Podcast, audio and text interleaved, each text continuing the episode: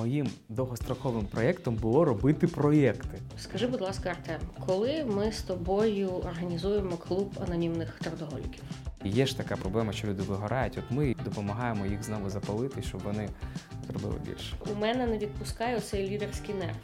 Лідерський нерв Е, да, е, це класна назва для подкасту чи передачі. Лідерський нерв. Я не боюсь комусь давати завдання, когось долучати. А ще я люблю таку штуку. Просто зроби це, не питай мене як, просто зроби і все. Люди не ображаються, коли ти їх так просиш. Та ну ні, чого, я ще гарна людина. Важливо побачити іншу людину, не накладати свої проекції, а дійсно бачити її, бачити її покликання, шлях, її світ. Чому це важливо? Бо в іншому можна побачити образ Бога.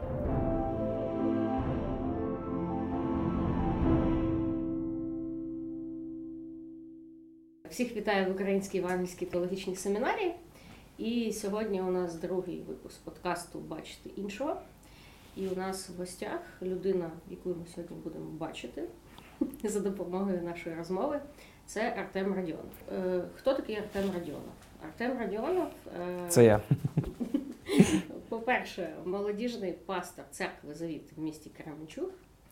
Е, Також засновник громадської організації Щаслива молодіжна родина Або молодіжна щаслива родина. або молодіжна щаслива родина Так, так. і музикант гурту Пробас Харді. Так.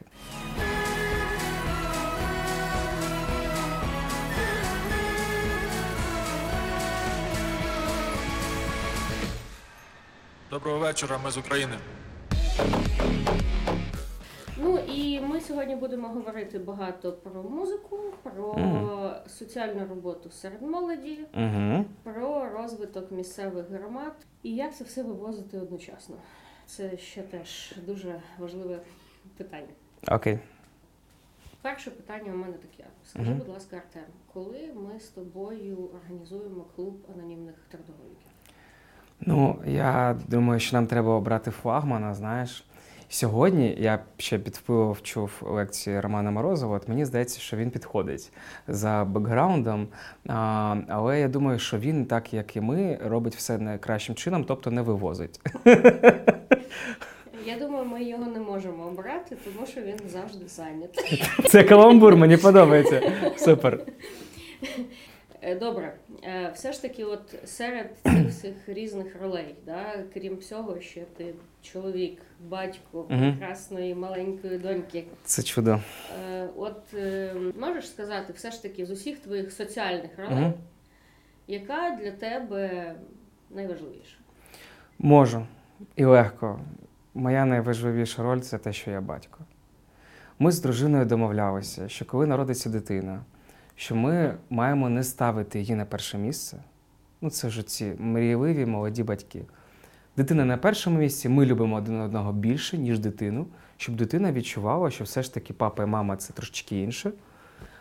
Але Боже, як це важко. Ми просто закохані в нашу дитину, я її обожнюю. І ще коли мене немає вдома, я повертаюся, вона до мене біжить, обіймає мене. І це може бути 15-20 хвилин, просто вона мене не відпускає. І ми стоїмо і просто обіймаємось. Ну, ти не переживай, вона стане підлітком І все піде. відбувається. Окей. Все відбувається. Все стане на своє місце. Ну, я поки насолоджуюсь. Е, Ти вже дуже давно займаєшся молодіжним служінням, і в певний момент ви почали таку дуже відкриту соціальну роботу, почали проводити різні е, заходи на рівні міста. Скажи, будь ласка, от як взагалі народилась певна ідея, і як е, з'явилися однодумці, які все ж таки вирішили вийти, скажімо так, за стін церкви, да?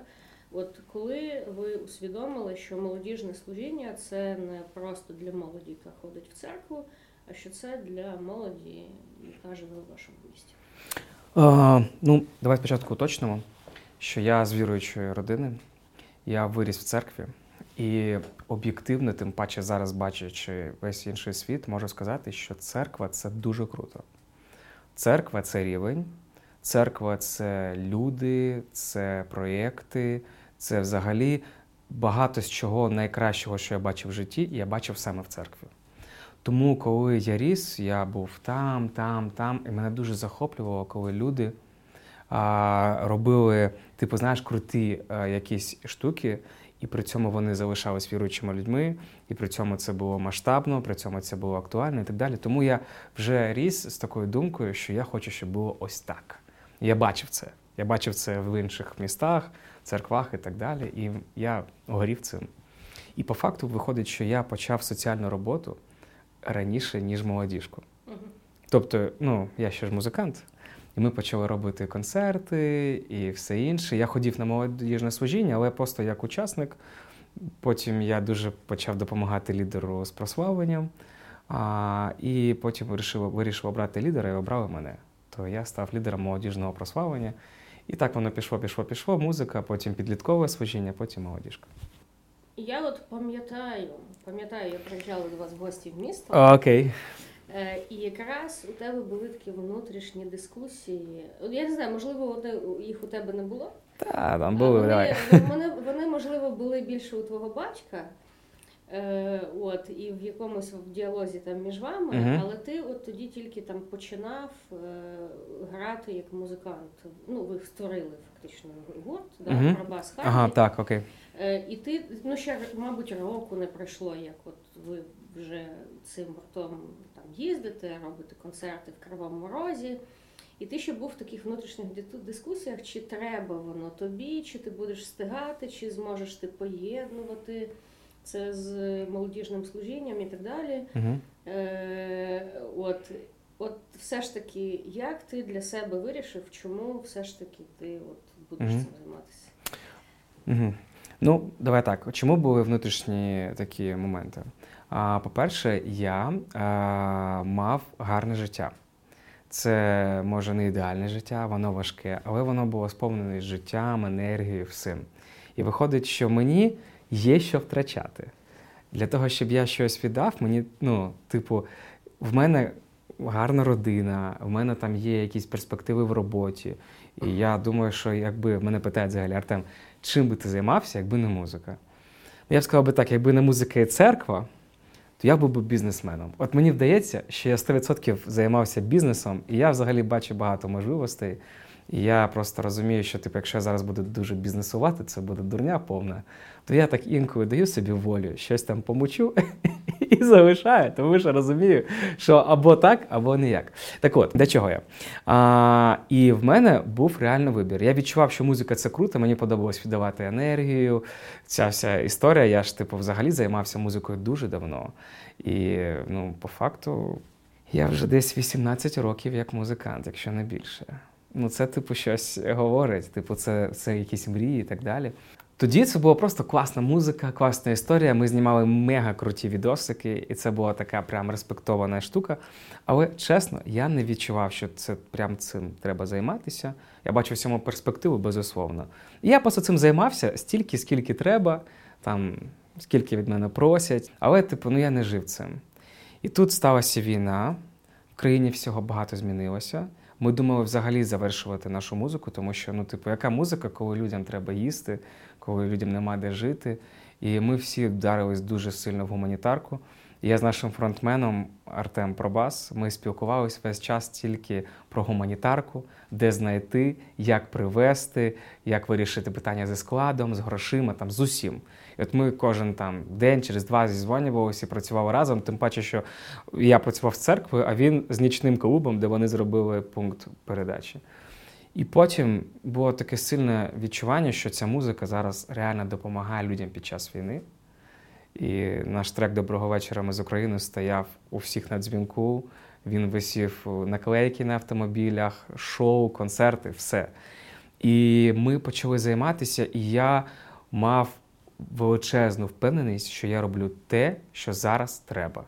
Ми збирали гроші, мотивували, підтримували волонтерів, українців. Ми кажемо так: ви сьогодні прийшли тут, ви, ви задонатили.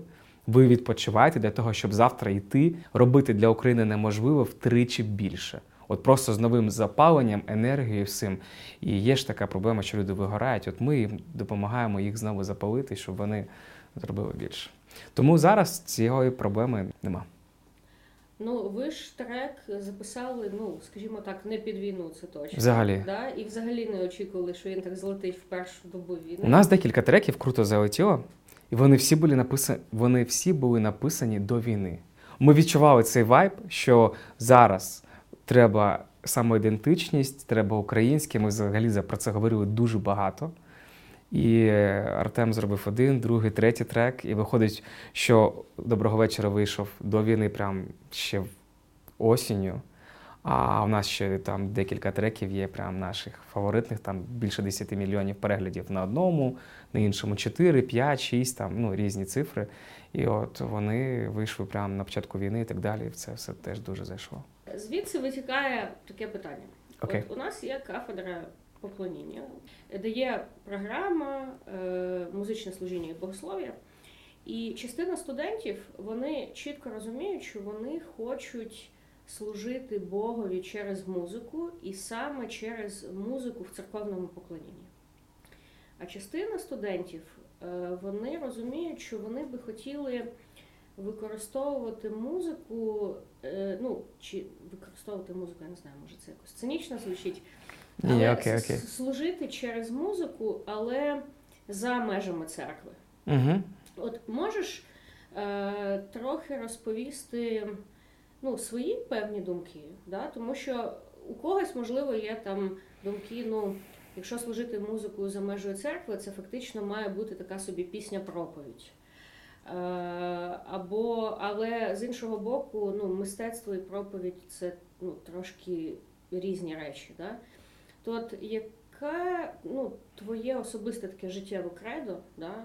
е, чи, чи відчуваєш ти, що ти служиш Богові через музику, коли ти граєш в гурті, де я так розумію, що у вас частина складу є І віруючі, і церковна, невіруючі, різні люди. Да. От.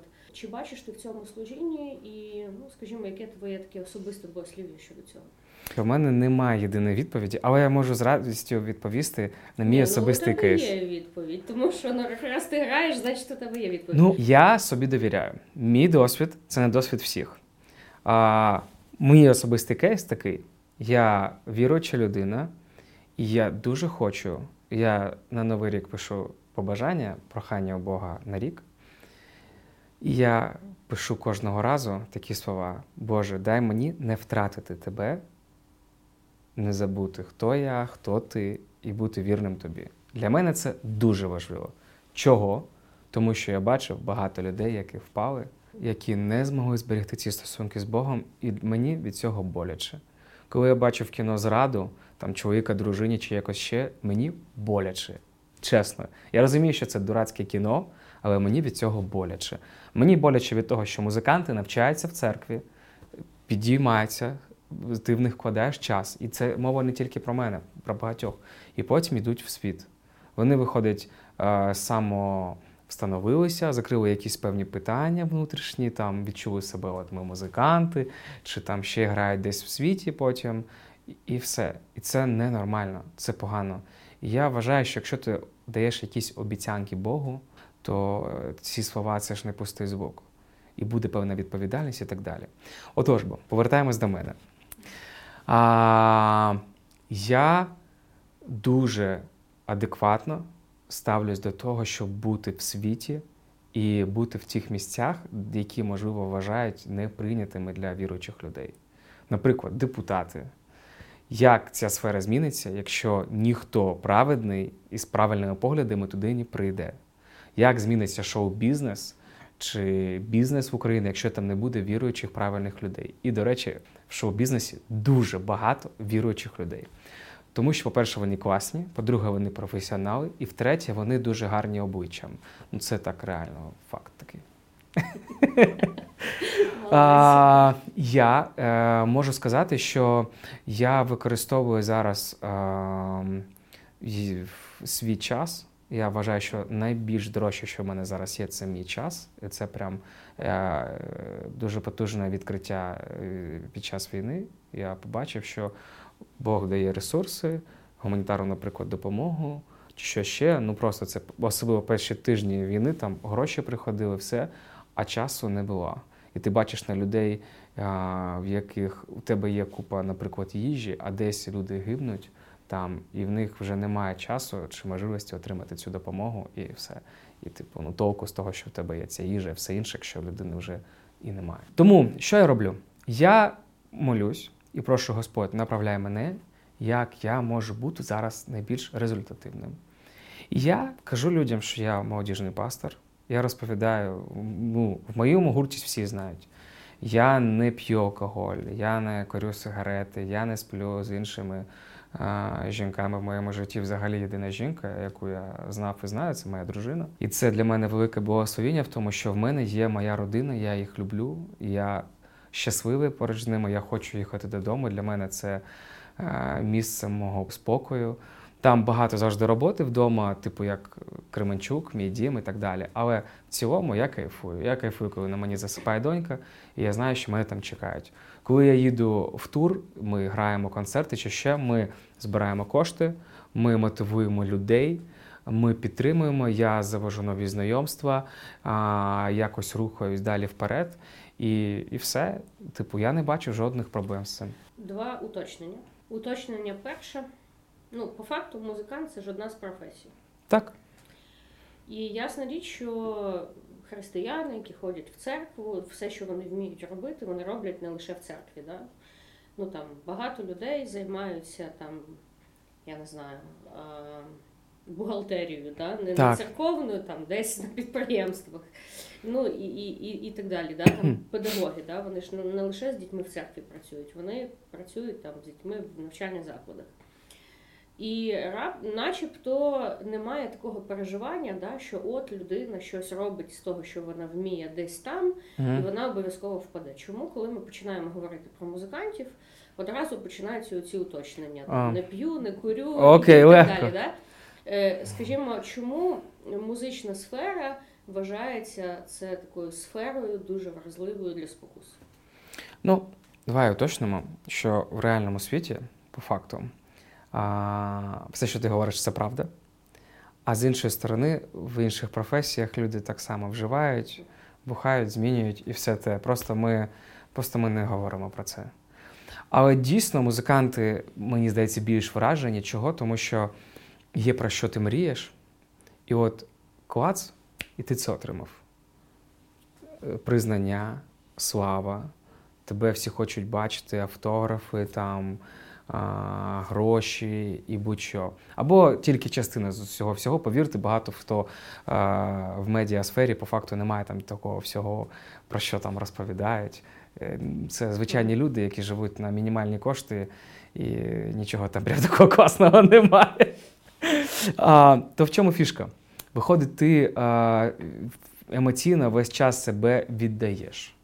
От я не знаю, як це пояснити, але реально це так і є. От ти виходиш на сцену, ти відіграв а, сет, там, наприклад, 40 хвилин, чи час, чи годину, чи 30 хвилин. І, по-перше, ти емоційно дуже віддаєшся. По-друге, е, фізично ми от весь час в дорозі, наприклад, ми дуже часто їдемо в ніч. Ми дуже часто беремо з якесь додаткове обладнання. Чого? Тому що якщо все робити тільки за оренду, то ти не збереш коштів. І ти максимально економиш для того, щоб передати пацанам на ЗСУ там, і дівчатам на зброю, на допомогу і так далі. Все стало дуже дорогим, і ти намагаєшся там щось зекономити і так далі. І це не завжди найкомфортабельніше там ліжко е, чи їжа. Я ненавиджу хот-доги і всю їжу на заправках. Просто вона мені ось тут, чесно кажу, щиро. І я просто кайфую, коли я можу купити може таку ж саму їжу, але в іншому місці, просто щоб не на заправці. От. І просто це все має певний слід а, на тобі. У нас нещодавно був виступ перед Новим роком, і там було багато дуже відомих гуртів. І от вони на сцені всі посміхаються, і класно, а за сценою всі ходять і зівають. От реально видно, що е, фізично, емоційно всі прям реально виснажені. Ну і як, як ти будеш розганятися? Йдуть. е, Я не кажу, що було саме в тому випадку, але я можу говорити за інші випадки, то і наркотики, і алкоголь, і все, все, все там багато всього. Коротше. Уточнення номер два. Угу. Е, Безумовно, не впасти, не втратити віру це вже досягнення, Окей. це вже рівень. Угу. Ну, але все ж таки цього недостатньо. Якщо Так. говорити про вплив, якщо говорити про ну не лише про те, щоб не піддаватись шкідливому впливу, да? Угу. а якщо говорити про те, щоб е, створювати позитивний вплив, да? то в чому ти бачиш е, місійність от твого власного, твоєї власної діяльності в музичній всій сфері? Угу. Через те, хто ти є, через те, що тебе знають, через те, що знають творчість твого гурту, а ти насправді мене знають не тільки через це, то по факту тебе починають слухати. До твоїх слів прислухаються, і твоя думка стає вже авторитетною. І я маю величезну купу спілкування і знайомств, і всього іншого. І це реальна можливість для впливу. По факту, це просто квиточок, щоб тебе хотіли почути, і ти міг говорити. І все. Ну, типу, далі, якщо є щось тобі, чим ти можеш поділитися, і хочеш, ти цим ділишся. Якщо нема, то біда. Ну, я вважаю, що формування національної ідентичності це ну насправді Божа справа. Мені здається, це важливо. Дякую, що допомагаєш мені Я відповідати. підказую, І от мені цікаво, ну по факту Кременчук це не те місто, де дуже розвинута, поширена українська культура. Може, давай так. Давай Кременчук це не те місто, яке дуже асоціюється з українською ідентичністю і всім таким. Оце буде правда. І більшість людей е, в цьому місті, принаймні до війни, говорили російською мовою. Ну так.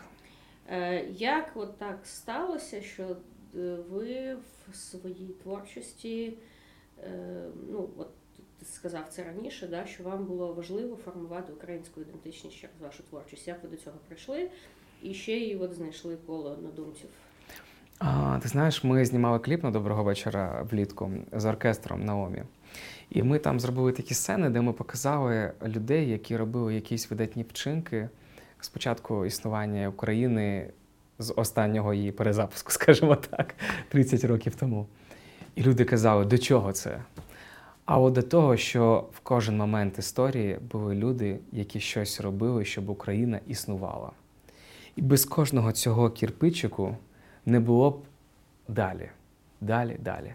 Я особисто вважаю, що я результат е, роботи моїх батьків, всесвіту і людей, яких я зустрічав, ну, мені здається, перш за все, в церкві. Всі українці навколо мене, які щось робили до цього до України, кожен, хто воював за Україну з 2014 року, кожен, хто робив свої добрі власні вчинки, я вважаю, що це вплив всього суспільства, кожного волонтера, кожного, хто допомагав.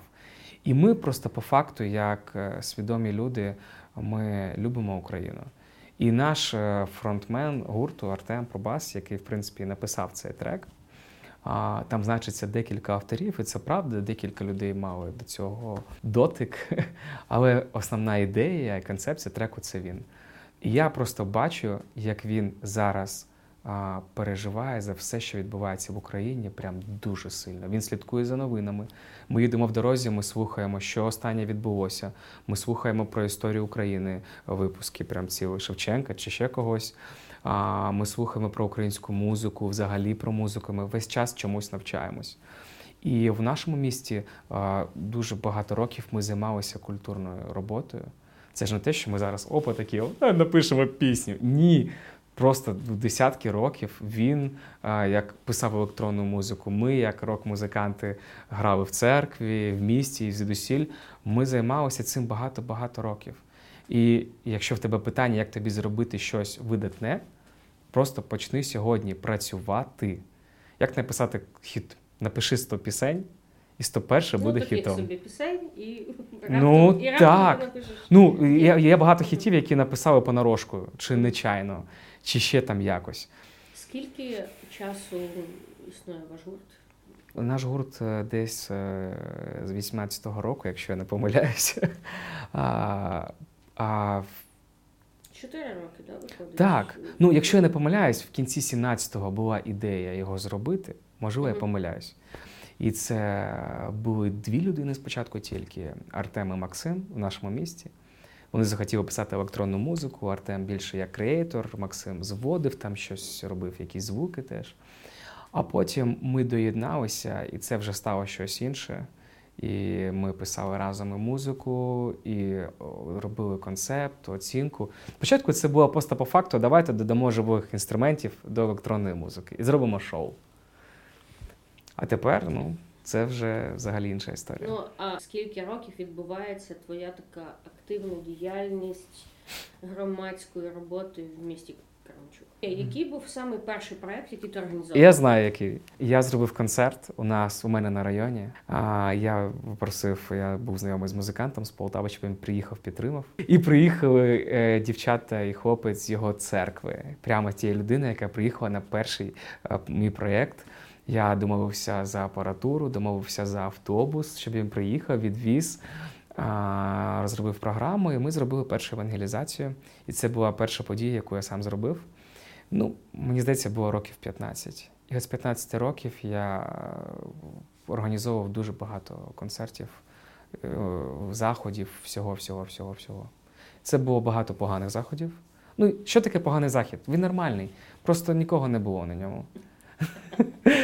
Ну там 3-4 людини, ти припер апаратуру, то все.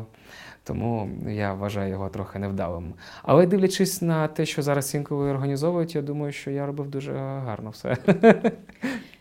Е, трохи поясню контекст угу. нашим глядачам. Ми з Артемом затіяли е, таку штуку, яка називається майстерня соціального служіння. Це така короткострокова програма, інтенсивна. Е, ну, Ідея в тому, що команди з різних міст України приїжджають е, на таку лабораторію ідей і створюють соціальні проекти, пропрацьовують їх, е, продумують. Так. так, щоб потім повернутися в своє місто і це зробити. І от коли ми тільки це почали все робити, почали збирати команди, то я чула від Артема е, те, що я в Кременчузі зробив дуже багато соціальних проєктів, і я зробив дуже багато невдалих соціальних проєктів. Я зробив дуже багато помилок, тому можу з вами поділитись досвідом своїх помилок, щоб ви їх не робили. От е, можеш зараз трошки поділитись взагалі методом проб і помилок, все ж таки, як ти от прийшов до власного рецепту, що таке хороший проект, що таке поганий проект, як зробити хороший і а, як окей. не зробити поганий. Ну, давай уточнимо, щоб люди розуміли, е, ми робили один-два заходи кожен тиждень. Тобто, ну, типу, навіть якщо ти самий найкрутіший там організатор, коли це така інтенсивність, а тобі 15 років, 17-18, то ти по-любому будеш вважати. А по-друге, я навчався на цьому всьому. Я навчав команду і формував її. І в мене в команді завжди було дуже багато підлітків. Це люди, які не вміють і не знають, але дуже їм прикольно і вони хочуть. Тому, е, звісно, ясна річ, їм треба реалізація, їм треба навчатися. І отак, от ми робили багато подій, заходів. Вони були дуже заучені до цього. І от е, поки я, в принципі, угорів і хотів це робити, вони були тільки за і типу вперед. А що таке вдала чи невдала подія? Це мега суб'єктивна історія. Я чув про евангелізацію, на яку витратили близько 50 тисяч доларів, це мільйон десь. І покаялась одна людина чи дві. І е, якщо не помиляюсь, це було в Україні. І вважається, що це найдорожчі дві, два покаяння в Україні. Думаю, можна поспорити. Але по факту а, ситуація така, що я впевнений, що цей захід виглядав дуже круто. На 50 тисяч там була апаратура, і стадіон, і прям все. Але якщо ти зробив захід, який невзрачний, захід, який, можливо, там не б'є всі рекорди, але ти а, зміг достучатися до сердець когось, то в тебе вдалий захід. Якщо під час твого заходу команда вона отримала уроки, змогла їх переварити і зробити висновки, це вдалий захід. Якщо а, це якийсь грантовий, наприклад, проєкт, і тобі треба реалізувати цю подію прям просто по графіку, то це теж можна сказати вдало, тому що ну, типу, ти маєш певні зобов'язання. Тут не питання про те, що тобі подобається чи ні. Ти обіцяв, ти маєш це зробити. Це просто про відповідальність. А невдалі заходи це коли ти бачиш, що твоя команда виснажена, і це не дало того результату, який треба. Ти, по суті, і так вже втомлену команду ще більше заганяєш. Невдалий захід це коли, наприклад, я дуже запам'ятав надовго. Ми робили благодійний збір один, одне воскресіння на серце до серця. Дітям збирали гроші. Ми грали на вулиці, і потім ще раз вирішили зробити друге воскресіння. І була погана погода, і в мене була така внутрішня дурня, що щоб не було, ми це зробимо. І ми це зробили. Зібрали 250 гривень. Я щиро думав, що там більше, чесно. І мені людина залишила автобус, щоб я її привіз до офісу, ну, довірилась. І от ми збираємося, вже дождяра валить, ми мокрі, загружаємо апаратуру, темно. Я не хотів з бордюрки високої з'їжджати, щоб ну, машина ж не моя. Думаю, прийду трошечки там далі і з'їду там спуск. Їду і там клац, виходжу, дивлюся, а там вм'ятина в машині, там високий бус. І мені телефонують з ісполкому, а дівчата, які рахують гроші, і таке, наче ніж ну, на майже осудження. Типу, ви що, прикалюєтесь, 250 гривень тільки зібрали. І я сижу і думаю, я б краще зі свого карману дістав 300 гривень, віддав на благодійність і відпочивав цей вечір, замість того, щоб робити захід, де не так багато людей, де мокро, холодно. Я вдарив машину на мінімум 100 баксів. А, от, І нічого в цьому гарного взагалі немає. Ну, Це просто от, а, те, що я особисто вважаю невдалим е, заходом. То сьогодні я просто дивлюсь на все трошечки ну, інакше. Я я казав вже більше про те, що ти бачиш, що команда зростає, ти бачиш, що якось люди змінюються, бачиш, що просто типу, ну, ми живемо це життя, кожен день проходить. Треба кайфувати з того, що є. Ну, якщо говорити про результат конкретного окремого заходу більш-менш зрозуміло. Да? Тобто, якщо е, зробили євангелізаційний концерт, е, то ну, зрозуміло, да? тобто, скільки людей відгукнулись там, чи приєднались до церкви після того, чи зацікавились uh-huh. okay. взагалі там вивчати Біблію і так далі. Якщо е, е, ви робите благодійний концерт, то відповідно да, скільки коштів Ці там коштів зібрали, зібрали, так. Далі, да? Тобто Є подія, є конкретна мета і є більш-менш зрозуміло вимірюваний там якийсь результат. А якщо говорити про е, не якийсь захід, а про довготривалий процес, да? от mm ти вибудовуєш ну, якусь е, довготривалу роботу в місті. Ви створили громадську організацію. Так. Ви щось кудись там плануєте розвивати, якісь розгалуження. Ну, ясна річ, що війна ну, змусила змінити багато планів і так далі. Mm-hmm. Але в цілому, от яке твоє бачення? Тобто, от що ти хочеш побачити в місті в результаті цієї всієї довгострокової діяльності? Для мене особисто дуже важливо, щоб ми мали вплив, і коли ти щось робиш, ти і відкриваються двері нові, і ти маєш можливість робити вплив. Якщо мені дали сказати слово в виконкомі, там збирали, наприклад, молодь і мене як представника активного. І в мене там було дві хвилини, і я готував спіч реально на дві хвилини, щоб сказати і мати вплив на тих людей, які там зібралися. Вплив який? Ну, вплив це ж абстрактне поняття, да? Окей. Вплив, щоб що? А, Ну, я ж християнин, і в мене є цінності. І я дуже топлю за сім'ю, наприклад. Я топлю за те, щоб ми поважали рідних і близьких. Я топлю за те, щоб ми вірили в те, що ми можемо вирватися і зробити щось краще. Мені боляче від того, що люди живуть в бідноті. Мені боляче від того, що люди живуть в сварках, в наркотиках, в алкоголі. Мені боляче від того, що люди зраджують і не знають кращого життя. Мені це болить, чесно. І я тому дуже сильно хочу, щоб щось змінилося. Я часто говорю про сім'ю.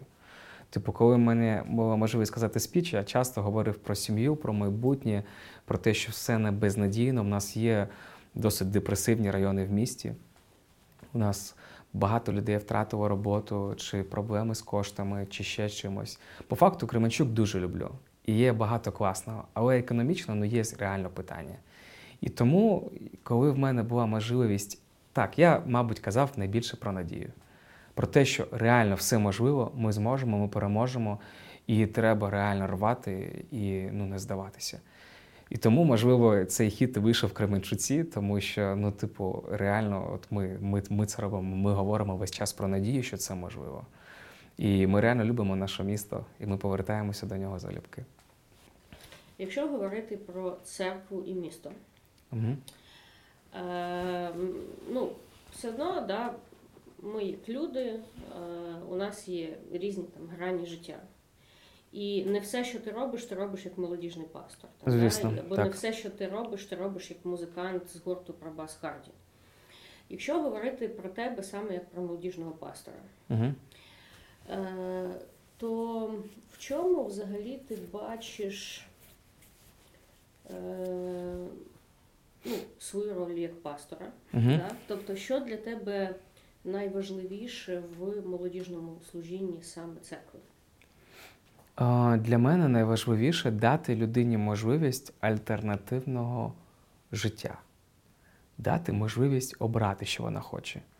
Це погано звучить, але я поважаю вибір людини, навіть якщо це поганий вибір, вона має на це право. Мені боляче, коли людина не мала такого вибору. Тобто, якщо людина вирішила там пустити своє життя під откос, і це її свідомий вибір, окей, це твоє життя, добре. Але якщо ти такого вибору не мав, якщо ти іншого життя не знав, то це проблема. І я дуже хочу, щоб максимум людей вони реалізовувались, вони змінювались, вони знаходили в своєму житті Христа, тому що змінює фундаментально тільки Христос. Можна вважати, що в мене є харизма, можна вважати, що немає, що я гарний спікер, що я поганий, але просто по факту я, як Артем Радіонов, я не вигрібаю змінювати людей. Мені дуже хочеться, чесно.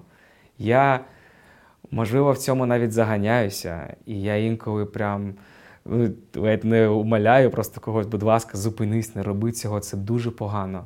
Але я щиро розумію і знаю, що якщо людина сама цього не захоче, якщо Господь щось там не зробить всередині, то не буде глибинних змін. Поки я її тримаю отак от, вона ще якось буде. А так далі. Ну, ми говоримо про молодіжне підліткове служіння, там, де, типу, взагалі люди формуються ще. Дорослі люди це взагалі, мені здається, ну, інша історія. Тож я хочу дати шанс. Те, що залежить від мене, щоб людина зрозуміла, можливо, таке життя, можливо, життя з, люд... з родиною, благополуччі, з, з е, тим, що тебе люблять, приймають, і там реалізація, всі ці штуки. Е, Як ти вважаєш, е, яка взагалі роль церкви в служінні місту? Угу. От будь-який житель міста, чи має він взагалі відчувати різницю, чи є в цьому місті церкви, чи нема? І в чому вони цю різницю мають бачити? Угу. Ми маємо усвідомлювати, що ми не дізнаємось, можемо тільки подумати, що було б, якби не було церкви в місті, що було, якби не було кожної молитви і кожної людини, яка по факту робить зміни в цьому місті, і вона з церкви. І ми живемо в тих умовах, яких от вже є. І от ми можемо бачити реальний кейс, почалась війна. І, і на мою думку, то більшість людей, які а, допомагали під час війни, це точно більше половини, це віруючі люди. Тобто там з усього населення, умовно кажучи, наприклад, 10% це віруючі люди, або, можливо, навіть менше в Україні. Да? І вони зробили половину всього волонтерства. Я думаю, це про щось говорить. Церква, вона тримає руку на пульсі міста, вона відчуває, в чому є потреба. Вона завжди стоїть в молитві за місто, за керівництво міста, за всі процеси, які відбуваються в країні взагалі. От. І церква, вона як в такому, ну можна сказати, душа чи серце міста по факту. От я так десь відчуваю. Як ти розставляєш пріоритети е, для себе? Тобто, все ж таки суміщати роль молодіжного пастора, громадського діяча, Мгм. музиканта, е, всі обов'язки, які є в сім'ї. Ну, ну так, ну, здається, забагато. Багато так. Е, Як ти для себе розставляєш пріоритети? І е, ну не знаю, що ти робиш, коли ти відчуваєш, що ти не вивозиш. А, ну, я, по-перше, не даю собі права вважати, що я не вивожу. Типу, я досить. ем, Я можу відпочивати. Я можу знайти якийсь момент, як щоб мене там відпустило чи що ще. Але, типу, якщо треба йти і пахати, то я можу йти і пахати. У нас взагалі сім'я трудоголіків. Ми всі хворі на цю історію, ми всі багато працюємо. А, мама така, батько такий, брат, сестра. Ми всі, в принципі, в такому темпі життя живемо. Ми завжди щось робимо. Тож я просто дивлюся на все, що на все це колесо роботи. І задаюся питання: а що з цього зараз найважливіше? Це суб'єктивно, але ось так я і працюю. От останні тижні для мене було найважливішим це майстерня соціального служіння. І я дуже багато про неї думав, настільки думав, що я останню ніч е, майже не спав, весь час просипався, і, і якась така штука. Хоча чесно, до цього я прям супер легко до цього відносився, думав, все буде easy. Ну, от от воно якось чим ближче, тим мене чогось воно чіпало і так далі. А є якась важлива подія, наприклад, з'явилася можливість отримати гуманітарну допомогу. І треба срочно зробити заявку, роздрукувати, комусь дзвонити. Я супер втомлений. Мені це супер незручно, але я розумію, що зараз ми можемо отримати 20 тонн картоплі, наприклад. То я беру і роблю це через немогу. Або комусь поручаю. І я дуже легко комусь поручаю справи. А, у нас з мамою є на цей рахунок дискусія, і я взагалі не боюсь цього. Я не боюсь комусь давати завдання, когось долучати, тому що я не вигрібаю один. І, типу, тому я спокійно даю комусь, можу з ним поспілкуватися. А ще я люблю таку штуку. Просто зроби це, не питай мене як, просто зроби і все. Люди не ображаються, коли ти їх так просиш. Слухай, ну це треба питати в команди. Є різні люди. Але. Та ну ні, що, я ще гарна людина. Оль, і ображається, і не ображається, да по-різному це буває.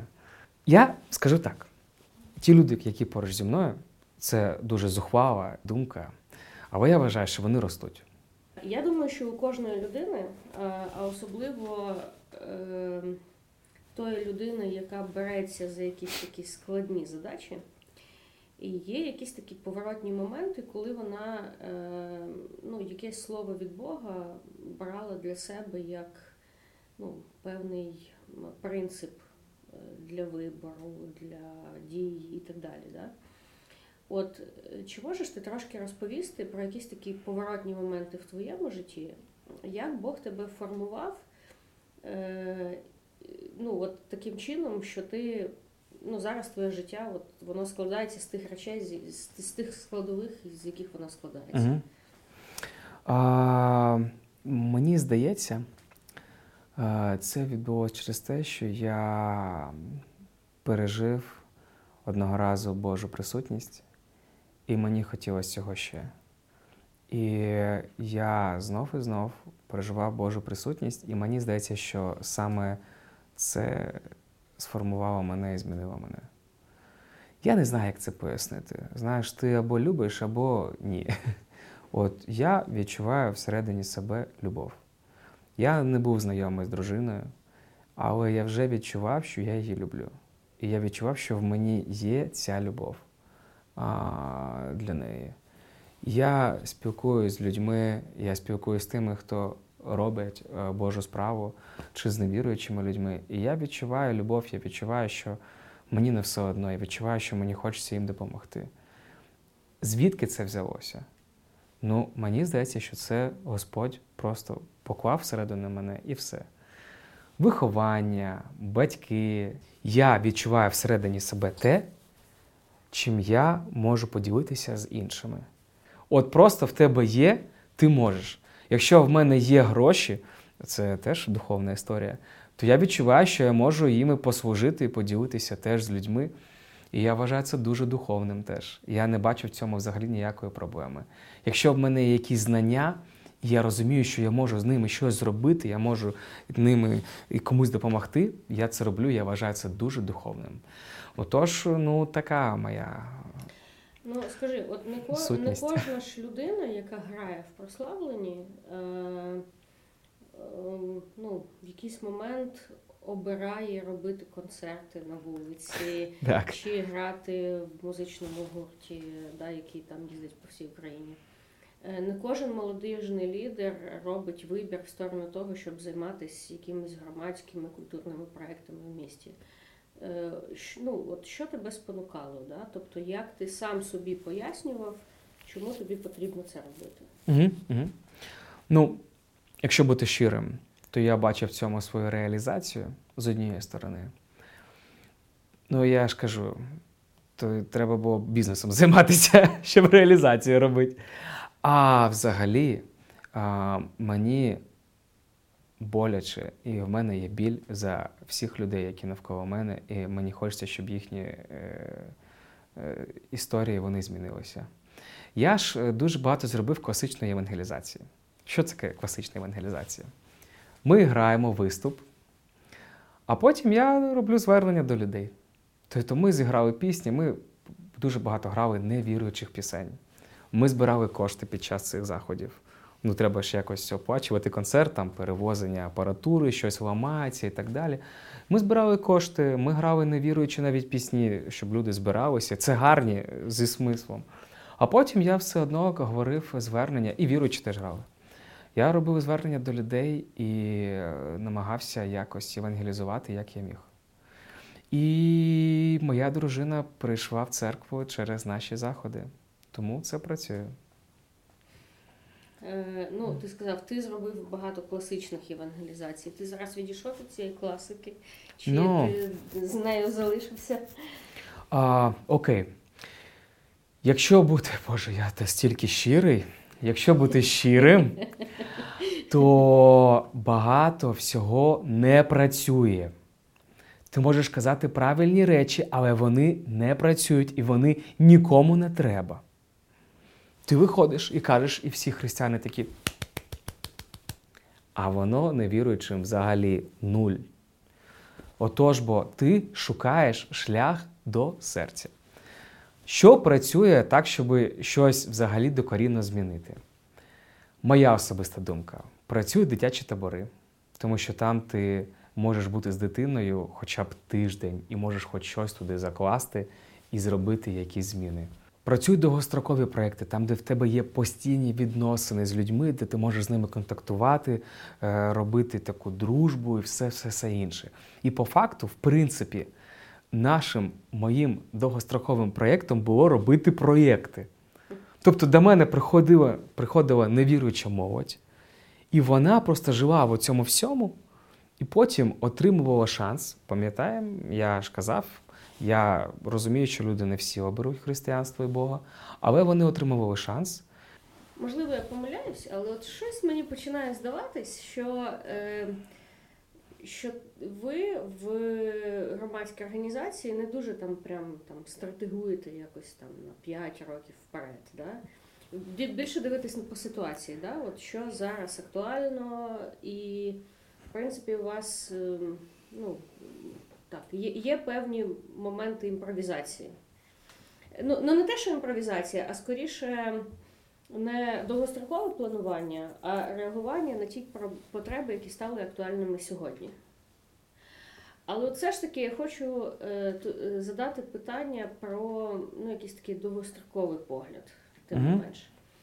От чи є якісь, якась така мрія, якийсь такий план, е, куди ви б хотіли рухатись у вашій соціальній діяльності після того, як ми переможемо? А, так. Ну, по-перше, ми дійсно королі імпровізації.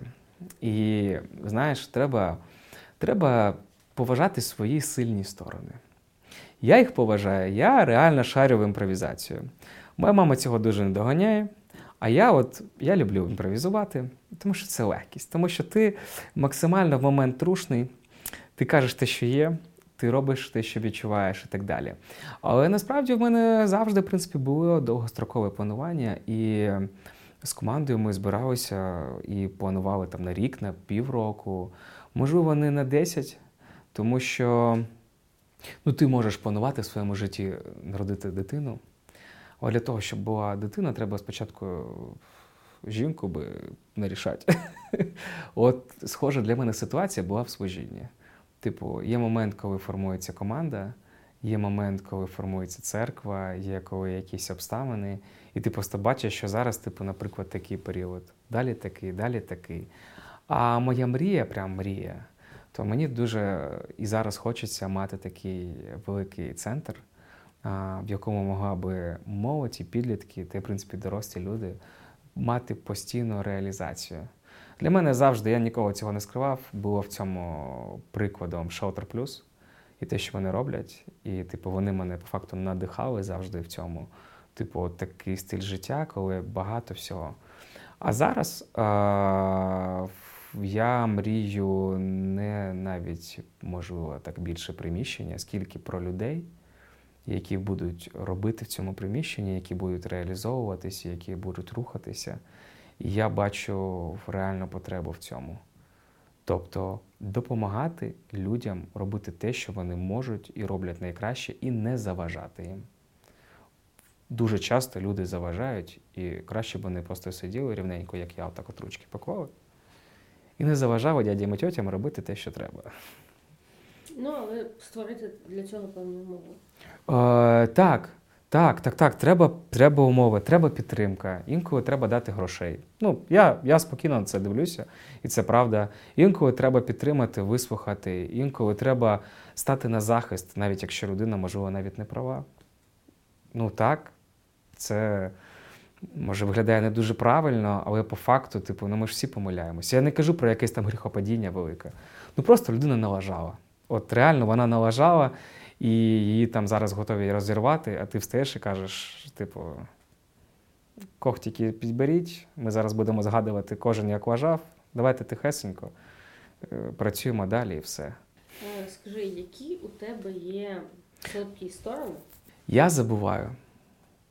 Мені інколи важко себе переосилити.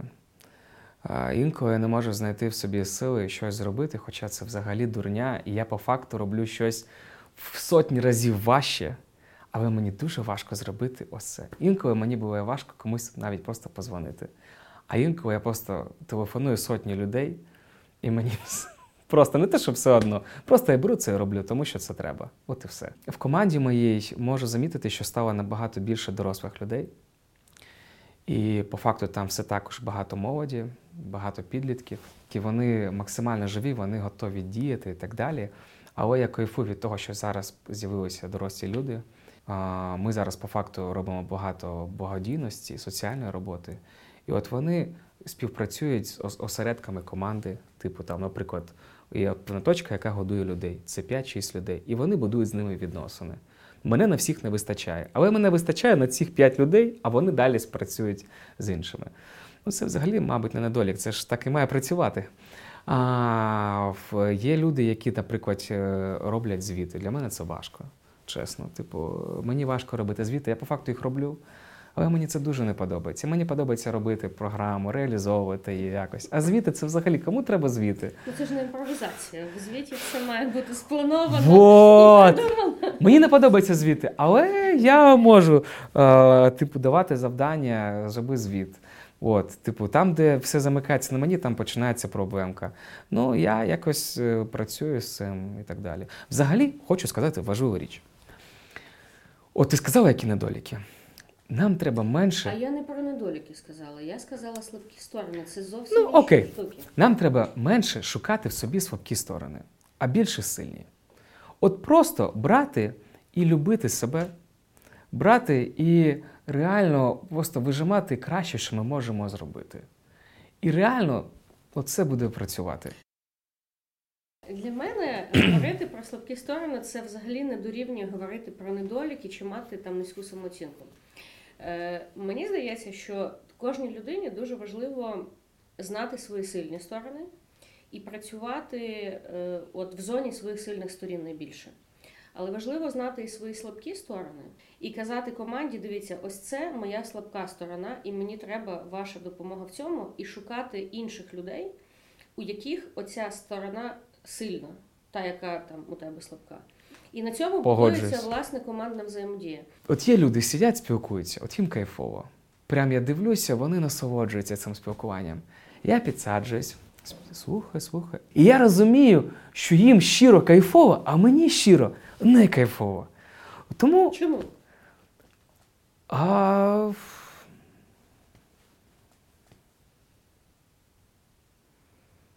Ну, по-перше, ми різні люди. По-друге, можливо, цим людям просто нема з ким більше поспілкуватись, тому їм це теж ок. А, я е, на себе приміряла те, що ти сказав. Давай. І у мене теж дуже часто е, бувають такі ситуації, що от я бачу, ну, людям кайфово, вони спілкуються, вони насолоджуються самим спілкуванням і процесом. А я тут ну, там, підсаджуюся, і мені не кайфово, тому що у мене не відпускає оцей лідерський нерв. Лідерський нерв. Е, да, е, Це класна назва для подкасту чи передачі. Лідерський нерв. Ні, що таке лідерський нерв? Це коли ти. Люди просто спілкуються, просто насолоджуються життям, процесом, а ти в цей час думаєш, так, що тут треба налагодити, що тут треба організувати, Ага. що там ще треба передбачити про те, як ми будемо роз'їжджатись, ну і, і, і, і так далі. Там, а чи корисне це спілкування, яке там відбувається, і так далі. Да? Тобто ти постійно думаєш про користь, про те, як організувати, ти постійно відчуваєш там за щось там відповідальність.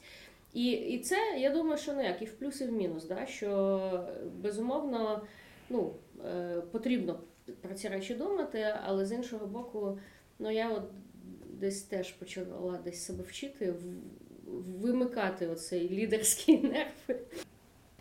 Ти сказав, що ти надихаєшся прикладом е, Shelter Plus, Так, і що ну, мрієш мати певне місце так, так, так. е, в місті да, для е, ну, щоб була реалізація для різних людей, різноманітна, щоб там було таке культурно громадське життя да, в цьому місці. Е, Взагалі, е, як ти вважаєш, що потрібно навчитись робити, чи що потрібно там, вивчити е, людям, які хочуть робити щось подібне в своїх містах? Е, Тому що я знаю, що подібні мрії є у багатьох людей е, в різних різних е, містах України, великих, маленьких і так далі.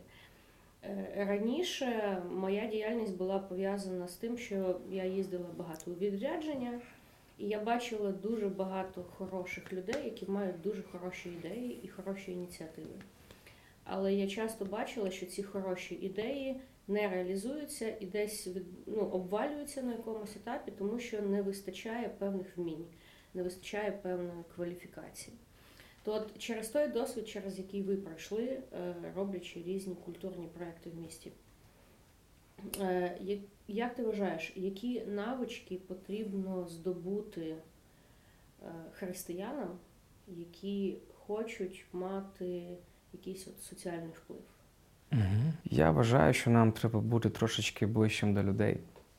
Не ближчими до способу такого безбожного життя, а реально ближче до людей. Бути трошечки десь простішими, більш відкритими, слухати, що тобі говорять, чути, поважати е, труд тих людей, які навколо тебе.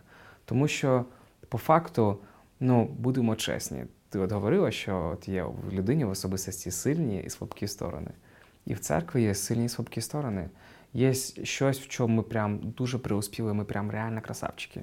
Є в чому, в чому у нас там ще якийсь або совок, або якісь взагалі там древності. Да? От. І мені боляче від цього. Я дуже хочу, щоб а, люди вони не боялися робити розвиток. Вони не боялися навчатися, вони не боялися досліджувати і шукати. Саме тому я став частиною семінарії, тому що е, в мене сходиться погляд в тому, щоб давати людям можливість знати більше і використовувати ці знання. От, ну от, типу, реально існуюча інституція, і вони це роблять вже багато років, роблять це ну, якісно. То люди, якщо ти реально гориш чимось і хочеш, е, то ти будеш робити все можливе і неможливе для того, щоб це було. Мій батько каже: є людина, є служіння, є проєкт. Все йде від людини. От моя задача просто показати на 200%, що, друже, друг, подруга. Якщо ти справді хочеш, йди і роби. Просто не пояснюй мені нічого. Просто візьми і зроби це. Зроби перший крок, другий, третій, навчись. Якщо тобі треба вдохновення, то то біда. Тому що вдохновення ніхто не буде тобі давати постійно. Ти маєш працювати без вдохновення. Ти машина. І якщо треба, ти включаєш це. Коли не треба, ти це виключаєш, тому що, ну, типу, ну, в мене маленька донька, і я буду думати, так, сьогодні у мене гарний настрій, я уділю їй увагу, погодую. Ні, сонечко, сьогодні не підходь до мене, я не буду тебе перевдягати, мити, годувати. Мені не до тебе. Ні, це так не працює. Ти народив її, ти відповідальний за неї до токи, поки вона візьме свій чемоданчик і не поїде з дому. І потім все одно є якась частина відповідальності. От і тут точно так же, якщо ти щирий, якщо ти справді хочеш, ти хочеш служити людям, бери і роби це, не пояснюй нічого. Хочеш зробити, я робив без знань. Просто ти сідаєш і задаєш собі одне питання: що треба зробити? І починаєш писати. Там, Концерт, окей, як він почнеться? Де він пройде? Ага, що треба? Ну, апаратура, наприклад, дозвіл треба, домовитися за електроенергію, погодувати команду. Ага, команда треба, альо! Треба хтось, щоб це зробив, треба ведучий. Треба ще, ще, ще. Ага, пройшла подія. А що мені робити з цими людьми? Навіщо я взагалі її провів? Може, кудись запустити далі, там, наприклад, і ти робиш якусь автопаті, чи молодіжку, чи ще, ще, ще щось. І так от далі рухаєшся. Ну, по факту, типу, я не знаю, я просто брав і робив весь час, а потім вже вчився. Ну, от яким речам ти вчився? Якщо от оглядатись назад, то яким речам тобі довелось вчитись, щоб зробити те, що ти зараз робиш? Ну, ораторство організаційні навики, поведінка в кризових ситуаціях, не панікувати, вміння працювати з командою, вкладати в людей, вкладати в те, що ти віриш. Це теж те, що допомагає дуже сильно. І бути вірним тим принципам, взагалі це кредо всього мого життя. Я вірний своїм принципам. Принципи, які я прийняв ще, будучи підлітком, маленьким хлопчиком, я їх досі намагаюся бути максимально вірним.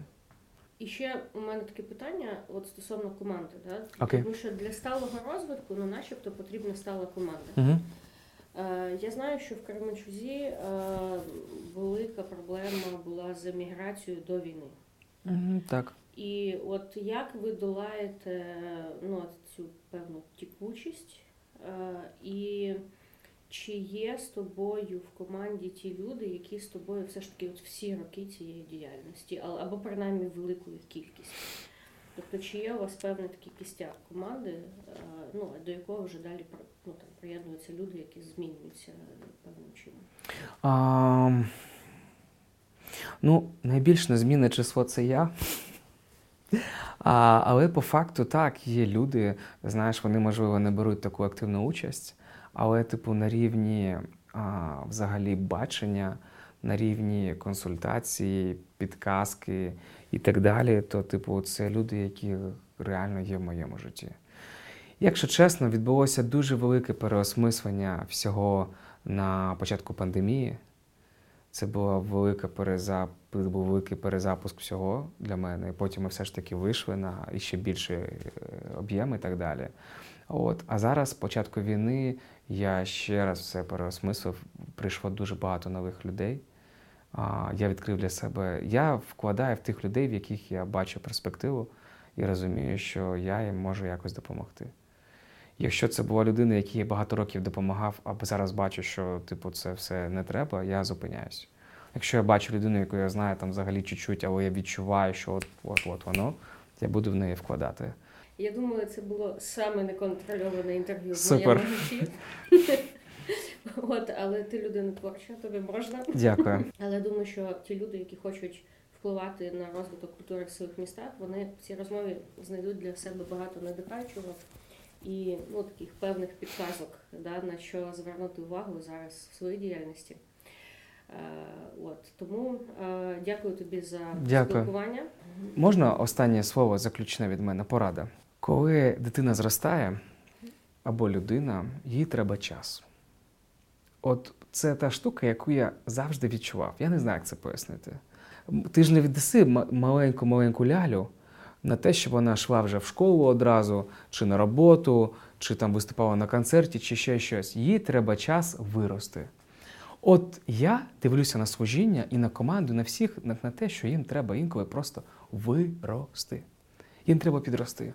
І я дивився на себе і на своє служіння, на свою команду, і я розумів, що мені треба просто продовжувати і час. І все.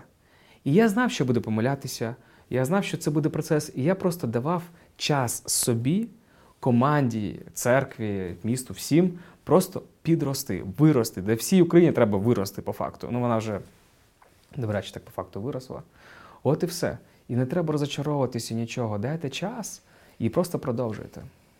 Це все. Дякую.